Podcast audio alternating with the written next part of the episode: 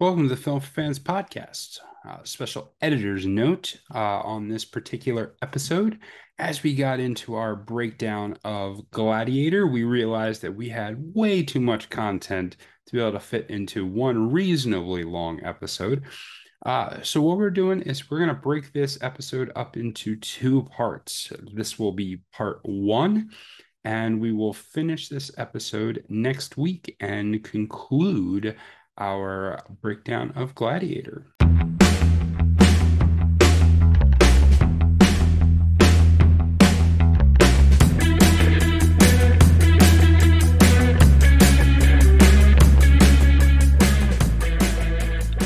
Hello, everyone. Welcome to the Film for Fans podcast, the podcast from movie fans for movie fans. I am your host, Ryan Dunleavy, joined as always by Rob Dunham. For some reason, I'm dressed as Santa Claus. Yeah, you do know it's October and not December. I do, right? and I, I'm vehemently against celebrating Christmas before Thanksgiving. So uh, I don't- apparently, you're not. I think it was just uh, laundry day. That's my only my only excuse. Uh, It's so, it's by far the the least of the sins I have to atone for Mm. in this of the podcast. Yes, indeed, this is true. Yeah. Uh, random side note: I had a a friend whom I believe you know as well, a former roommate of mine, uh, who owned like three sets of clothing. Uh, so on laundry day, he would wash all of his clothing and wear a flight suit around campus. so whenever he was wearing a flight suit, you knew it was laundry day. Excellent, excellent. Yeah, just a little anecdote there for you. But this is not a laundry podcast. This is, in fact, a movie podcast. Uh, and so we have an excellent show store in store for you. We'll, of course, get into the box office and what's what's uh, there, what's coming up. We are going to spend a significant amount of time revisiting the movie Gladiator. Um, this is a classic movie, and we thought we'd spend some time revisiting it or visiting it. as Visiting it. Foreshadowing. Uh, we'll of course also get into our watch list, and Rob is well into his uh, horror uh, education um, training here, so he will he will be breaking that down for us as well. All right, let's get uh, let's get started with the box office. Rob, uh, interesting box office this week. Smile takes home the number one at the box office. So apparently, creepy people behind the home play at baseball games does in fact work. 22.6 million in its first week in the box office for Smile. Uh, Don't Worry, Darling came in number two in its second week, uh, 6.8 million. That's uh, up to 32 million total. Uh, the Woman King in week three, 6.8 million as well. Avatar in its second week of re-release uh, put out 5 million. And Bros in its number one week, uh, 4.9 million. Rob, what do you make of the box office results from this weekend? Uh, so we have seen, I think, repeatedly now that if you release a horror movie that has good production quality and Mhm. any kind of advertisement at all, it's pretty much. It looks like it's almost a lock to make fifteen to twenty-five million dollars Yeah. the opening weekend because Yeah. there it's just a built-in audience Mhm. for it, and it's not. I mean, that's not a massive number, but the thing that makes it um, such a functional number and positive for movie studios is very rarely are these movies like budgeted over five to ten million dollars. Yeah. So they're almost always making back your budget and then some the opening weekend for these Well, movies.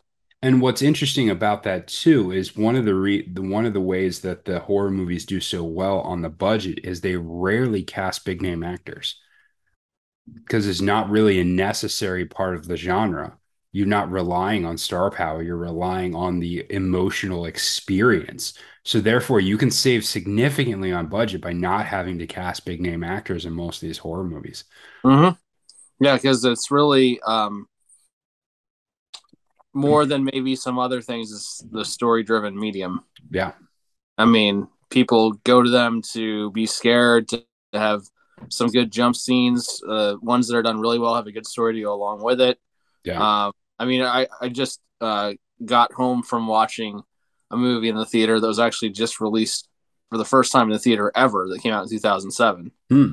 And it was um, it was a horror movie without any really big names. I mean, the biggest name in it would was is Brian Cox, who's a decent actor, but he's certainly not mm-hmm. like leading man. I mean, if you watch yeah. movies, you know who he is, but he's definitely a part character. You know, yeah, he's one of the that that guy. You know, um, he's he's of one of those guys that should have been on our list that one time we did the podcast of like best supporting actors. Yeah, yeah. I don't know if he was so, or not, but he should have been. Yeah, so I mean, this movie that's like probably the biggest name in it was still a really good movie. Yeah. Um, and I think when you have the flexibility to spend your budget on maybe writing and direction and set design and things like that, you can create something that's just a little bit divergent, maybe better mm-hmm. um, than main uh, studio blockbusters that come out. Yeah, yeah, for sure. Um, seems like Avatar is still. I mean, it's it was basically cutting a third for week 2 mm-hmm. um, so I don't know what that means for its longevity. I mean, it's still in the top five, and like it's already, you know, they can basically put it in as long as they want, as long as theaters are okay with showing it. Like, there's no downside. Yeah, for it still I being mean, there. I mean, it's still, I think, uh, kind of an accomplishment for a movie that has, uh, you know, first released so long ago that it's still made almost twenty million dollars. Mm-hmm it's pretty impressive. Yeah. Yeah. So we'll see. Um, what do you make of Bros in week one at 4.9? Not really surprised mm-hmm. uh, with the number because I think it's a very, I think it's a very niche, yeah, uh, kind of movie. So uh, somebody, I, uh, somebody should have told Billy Eichner about that because yeah. what seemed obvious to everybody else apparently wasn't obvious to him. yeah. uh, yeah, and it's there's uh, I mean, it is what it is. You know, mm-hmm. it's a movie for a very specific audience, and um, I also think there might be some pushback from some of that audience who might be like, "This is really necessary." yeah. So, uh, I, I'm wondering where the where the ground is for this movie. Yeah. Uh, because I think you're you're uh, automatically uh, dis- disenfranchising a good like 40 maybe plus percent of the population the movie and you know but you know he made he made it because he wanted to make it so i'm sure he was under no illusions of what kind of reception it would get. I think he's so. under some illusions based on comments. But hey you know? There you go.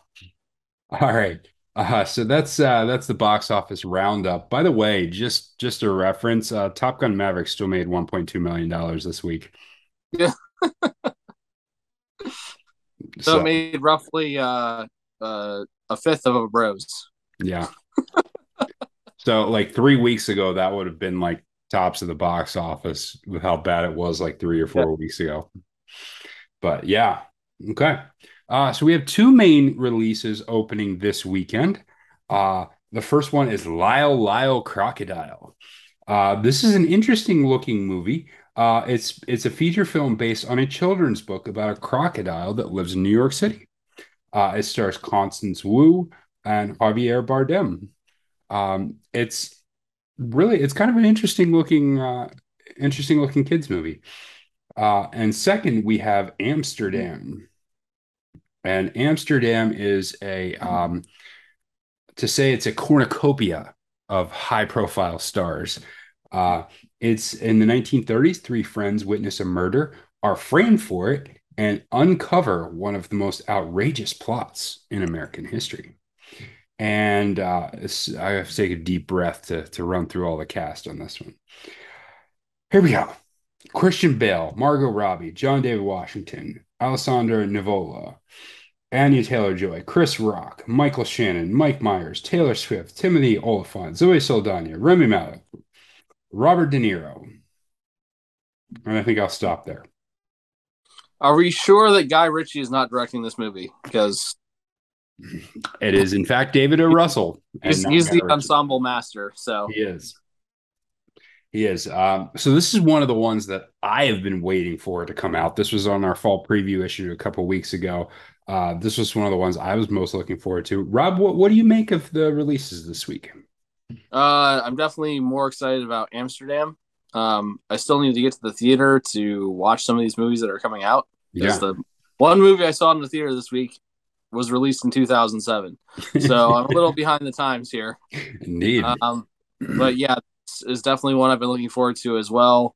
Um, always interested to see what a director does with a big ensemble cast because it's in art. And we Mhm. mentioned Guy Ritchie because I think we unanimously agree that he's the best He's very, uh, very good at it. getting everything out of every person who's in a movie. And that's the big question when you're making a movie like this. Can you develop enough strong character in each character to make them interesting, to make them to make you care about the trajectory of the character, their own separate plot line.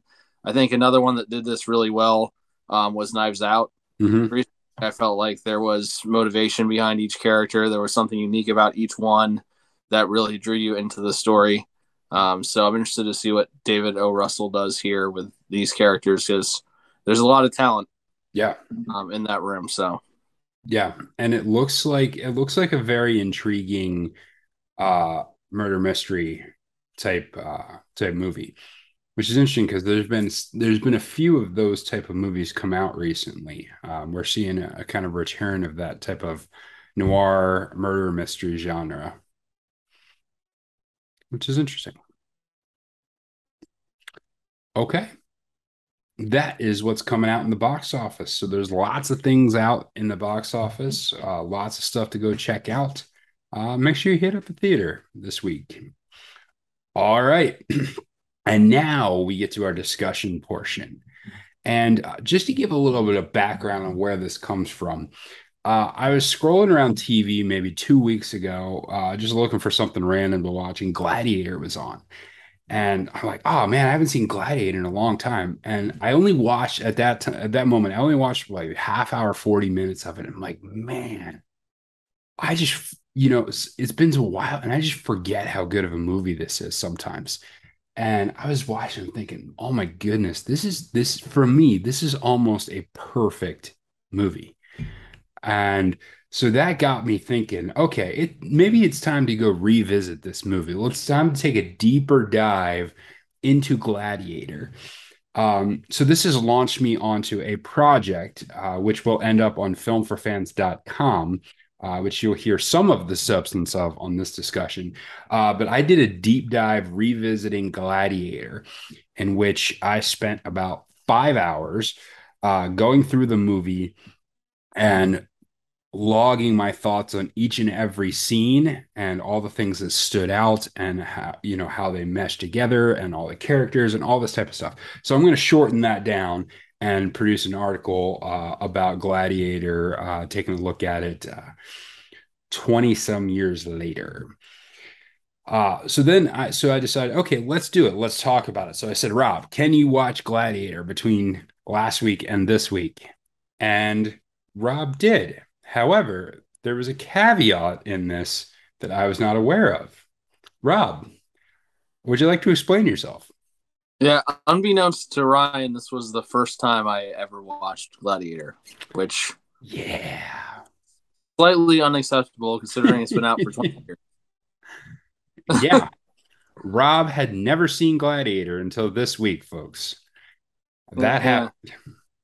Rob had seen a lot of memes about Gladiator, and Rob had heard a lot of quotes from Gladiator without knowing they were actually from Gladiator. And obviously, I'd seen a lot of Russell Crowe in battle armor, Yeah. um, but I had not seen the whole movie. And honestly, it was one where it was never one I felt like I would just pick up and throw on. Let's just watch this for fun because two and a half hours long. I knew I was in for you know something intensive, and I wanted to give it my full attention. So I finally had the opportunity to do that this week, and definitely also very impressed with the movie. Mhm. Um, so looking forward to discussing it a bit here. Yeah. Uh, so just to start out to give you to give you some background on on the movie for anyone who unlike who like Rob unacceptably has not seen the movie. Um basically it came out in the year 2000. It's about a former Roman general who sets out to exact revenge on the corrupt emperor who murdered his family and sent him into slavery. And it stars Russell Crowe, Joaquin Phoenix, Connie Nielsen, Oliver Reed, Richard Harris are the kind of the main actors on this. Directed by Ridley Scott. Um, it was a massively successful movie. It won five Oscars. It was nominated for something like 10 Oscars. It won for Best Picture. It won for Best Actor, Russell Crowe. Uh, it won for Best Costume Design. It won for Best Sound and for Best Visual Effects. Uh, it was also nominated for Best Supporting Actor for Joaquin Phoenix, which I'll have to go back and look and see who won that because seriously. Anyway, uh, Ridley Scott was nominated for Best Director. He was very ticked off that he did not win this for Best Director. it's not often that the Best Director and Best Picture go to different people. So it's it's true. It's very often that they do, even though um, in this case I think he has a gripe, but hey, it is what it is. Um, it was nominated for Best Writing, Best Cinematography, Best Filmmaking, uh, Editing, Best Music. Hans Zimmer did the score for this one. Uh, best art direction, all that type of stuff. So it was it was a big, big, big movie. Um, so that's that's kind of our starting block. That's that's Gladiator uh, as we look at it.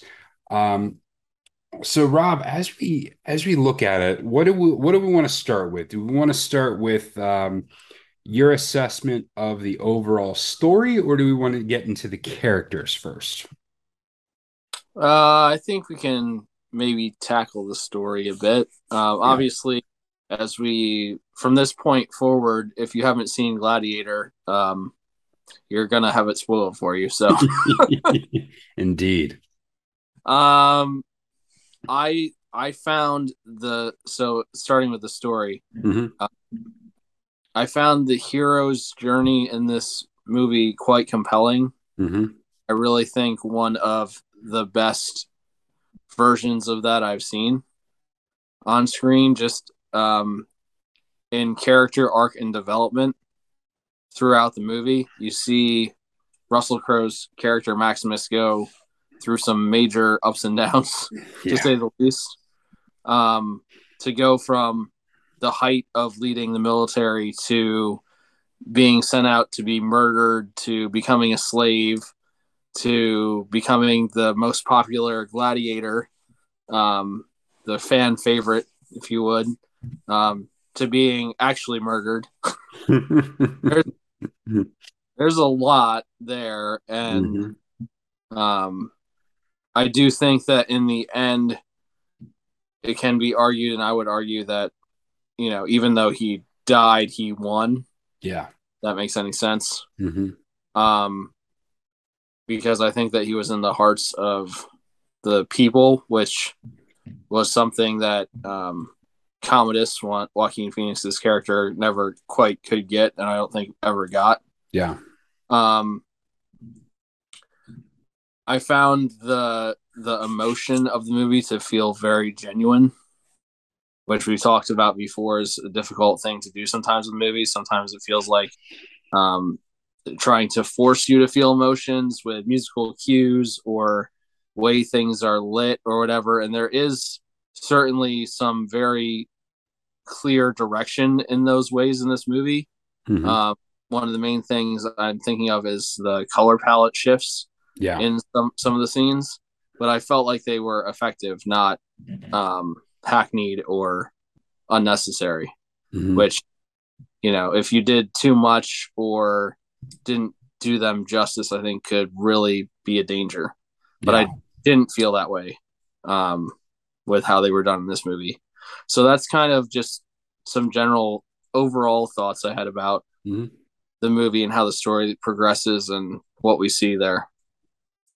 Yeah, when you have a movie with the title of Gladiator, one immediately thinks that what is going to stand out about the movie are going to be the action sequences, uh, the fighting, uh, the battles, the action. And while they are excellently done, this is a story driven movie.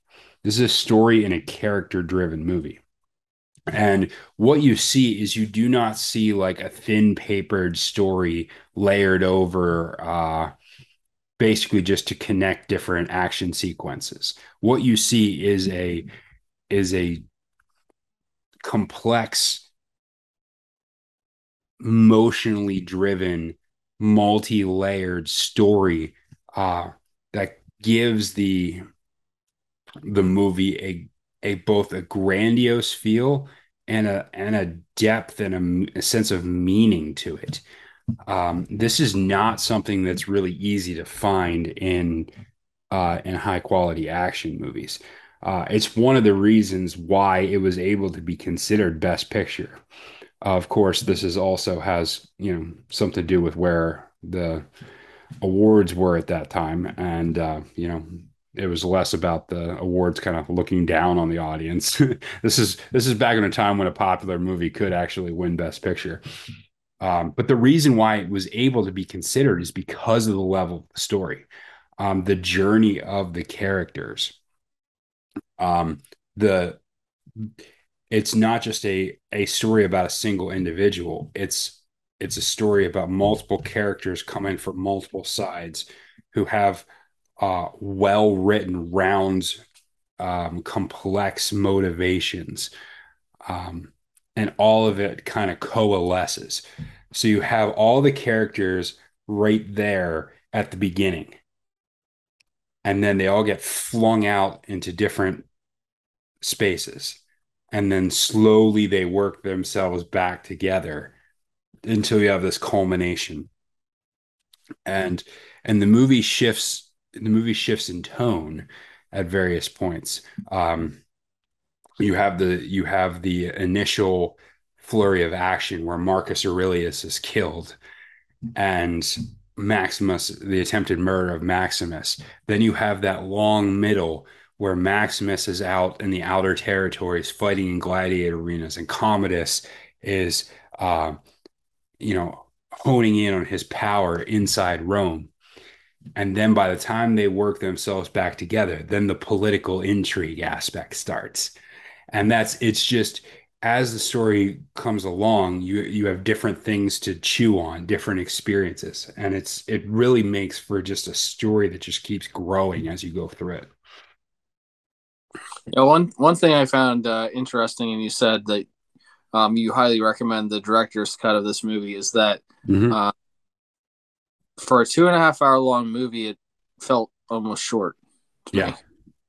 Like it felt like there was way more that could have been done. And obviously, I'm assuming a lot of that is displayed in um, his vision, the director's cut um, of and the movie. It's actually what I will say is it's actually an extended edition and not a director's cut. Okay. Um, he explains that at the beginning. He was like, "This is not the director." He actually got what he wanted in the original film, mm. but he thought there were other things that he wanted to put in there as opposed to another Ridley Scott film, Kingdom of Heaven, in which he created a director's cut. And at the beginning of that one, he explains this is the movie how it should have been. so yeah, that is that is one distinct that's difference. that's fascinating distinction. Yeah. Yeah. Yeah. Um yeah, and there were there were aspects that they didn't get a chance to go to, um, and this is one of the things with if you have seen the extended edition, uh, Ridley Scott makes the makes the claim that the reason why some of the other uh, political intrigue, and particular some of the stuff that got cut, was Connie Nielsen's Lucilla character. Um, a lot of her behind the scenes role were explicated in the extended edition. Um, the reason they cut some of that out was because they wanted the movie to focus around the character of Maximus. And when they went too far afield of doing that, um, he felt like that would take away from the story. Hmm. Yeah. And this, uh, maybe we'll use this as a segue into the characters. One of the things that I think drives this movie is the triad of Commodus, Lucilla, Maximus. That tri- the relationship, that triad relationship between those three characters and how complex that back and forth is, is really what drives this entire movie. Um, Commodus is jealous of Maximus.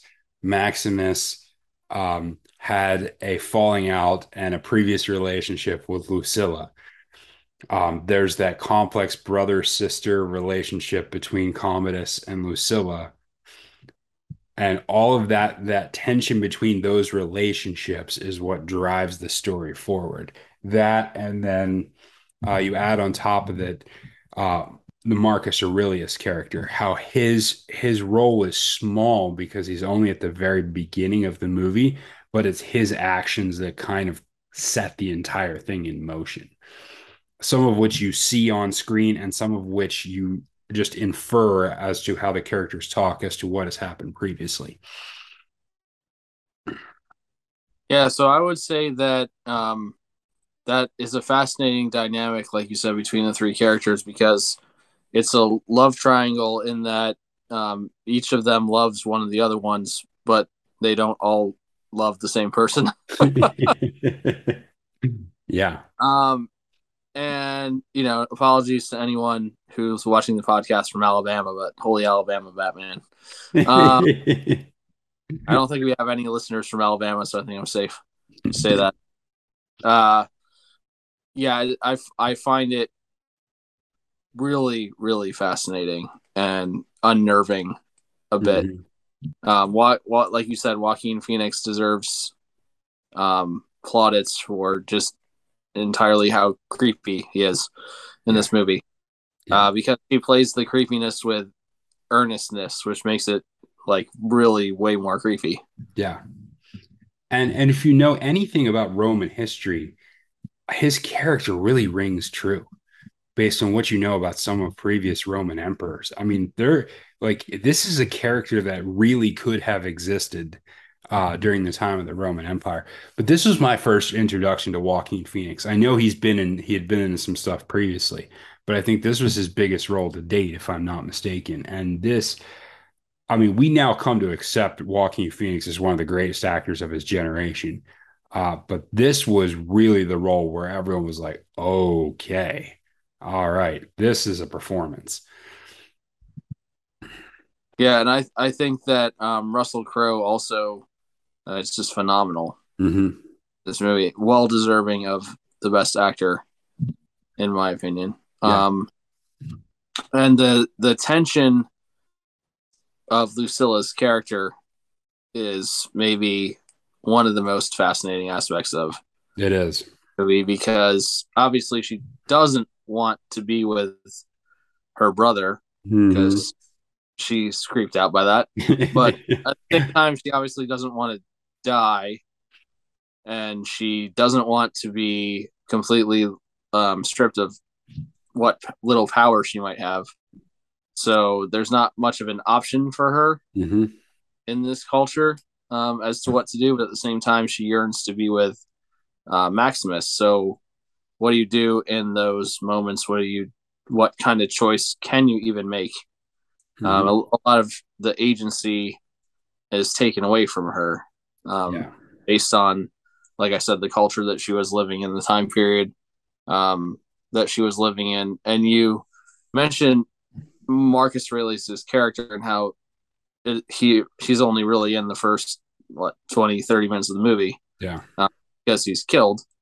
But the movie doesn't exist without his character. Yeah absolutely. Because he's literally the motivation for every other main character. Yeah to do what they do i mean as much as maximus um you know is is also driven by revenge to avenge his family mm-hmm. um the reason why he was cast out and murdered or uh, attempted they attempted to murder him and they murdered his family in the first place was because of the decision that Marcus Aurelius had made to place mm-hmm. him in control yeah. to make him emperor. So without that initial decision, none of that would have happened. Yeah. So it really all goes back to that character and mm-hmm. he therefore drives the motivation of everyone else throughout the rest of the movie. Yeah, yeah, and Richard Harris is brilliant as Richard Harris always is in this role. Uh but he he plays this weary leader at the end of his life concerned about his legacy uh, but it's really his own failures that set in motion the world that that was created in this movie um, and he really what's interesting he is he really is he portrays a very sympathetic character like he you feel for him you feel sympathy for him as a character um, yet his he has he has pretty amazing flaws in this one. You know, he spends his entire life on one aspect of legacy, gets to the end of his life and realizes, you know what? this probably wasn't what I should have been pursuing. I should have been doing something else. Um, but but then for him to be able to for him to understand on some level who his son Commodus is. At one point, he says, Commodus is not a moral man. He understands this. He doesn't want him to rule, he rules against him. At the same point, he's wildly naive about what his son is actually going to do with this. I mean, he speaks, to, he doesn't tell anybody else other than Maximus about what his plans are. He tells Com- Commodus alone in his tent. And and you know at one point he even appears shocked that commodus is upset about the decision. And and so it's it's weird. It's like he knows who his son is but he's wildly naive about his, his son's ambitions uh, which is an interesting juxtaposition and and the whole idea that marcus aurelius loved maximus as a son and not commodus as a son um, is one of the major motivations throughout the entire movie. It's one of the major things that plays out from this, um, which we can get to a little bit more once we get to the character of Commodus. Um, anything more? You started in on Lucilla. Any any more you want to talk about uh, about with her character? I felt that I just feel that she played that taut emotional uh, tightrope she was walking on mm-hmm. incredibly.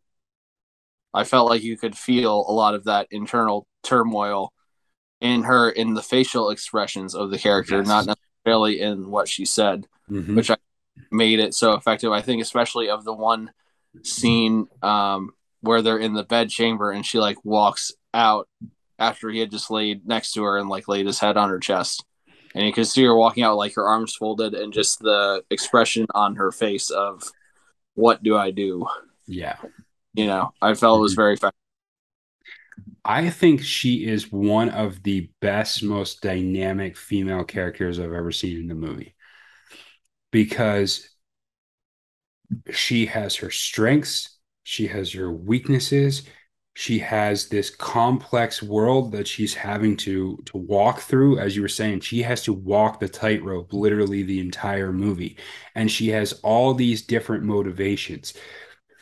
Kind of like her brother, she has a Machiavellian side. You know, she has she has the manipulative political mind. Um, Marcus Aurelius says at the beginning, "If only you'd been born a, born a man, what a Caesar you would have made." Um, and that really illustrates like the depth to which her character has all the leadership abilities that her brother lacks. Um, but is held back because of of her role in society. But at the same time, like you know, she's the one having to control her brother, both for for the sake of the Roman Empire, but also for the sake of herself and her son. And that juxtaposition of her son versus, you know, trying to protect her son, trying to protect herself, trying to protect the kingdom at the same time like because of that Machiavellian side, because because she will do what it takes to survive. Um, she lives in a world that's gray, and Maximus lives in a world that's black and white. And you can tell this is one of the reasons why he doesn't trust her, um, because she's so good at keeping herself out of trouble. Um, it makes her difficult to trust.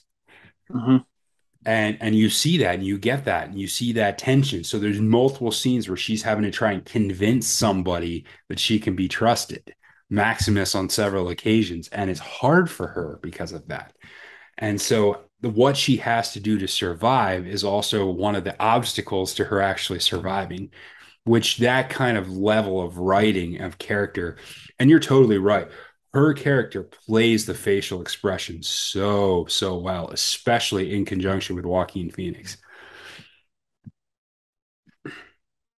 So what do we make of uh what do we make of Commodus? Um i i think that he is a slimy nasty underhanded son of a you know. Yeah. And i think that Joaquin Phoenix plays that to a T. Mm-hmm. Because he a lot a lot of the things he says sound okay, I guess, but there's always something underneath it. And I think that there's something tonally about that character that like I said Joaquin pulls off. Yeah.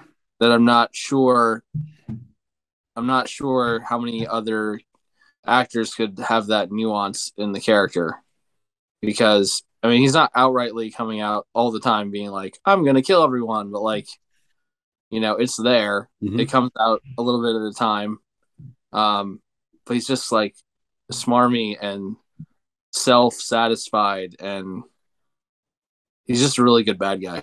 Yeah. what what's so awesome about how they write his character is there are moments where you almost feel a sympathy for him, which for a character as cl- as creepy and slimy, like like the moment where he finds out that he's not going to rule. He hasn't done anything super terrible yet. You know, I mean, you see him playing the political game, and you see you see his his naked ambition, his lust for power at, up to that point, but you don't necessarily see that he has done anything evil yet. And so mm-hmm. there's a moment where you almost feel for him as he's realizing that his father doesn't want him to rule and what's more that his father doesn't love him as much as he loves maximus. There's almost almost a moment where you feel sympathy for him. Of course then he immediately proceeds to smother his aging father and then it's all gone. But you can you can get that. And so um, what's fascinating is you know he is also Machiavellian, but unlike Lucilla, he's the he has the sociopath element along with it. Of course, he's amoral, he's authoritarian, he's mentally unstable. Uh, he's got all of these, and and what's so fascinating is is all of his motivations are have that have that negative side. Like he's unloved by his father, he's spurned by his sister, who he's got the desires for you know, he's got this rival in Maximus who is everything he would love to be, but isn't. Um, on top of that, he's got the ambition side and he knows just enough about the politics to be dangerous. And, you know, his motivation is is interestingly complex because you know, throughout the movie, he's talking about, oh, we'll do this in my father's honor. We'll do this in my father's honor. So in, there's a sense in which he wants to honor his father, at the same time, like everything he's doing to honor his father is a direct tearing down of what his father would have wanted and his father's legacy. So you can see the complexity in in his motivations as he's going about it. Mm-hmm. And that's what's so great. And and that hinging on the levels of mental instability and and that wild mood swings, man, Joaquin Phoenix is good at that. Maybe because he's a little bit like that in real life. Yeah. yeah. Yeah.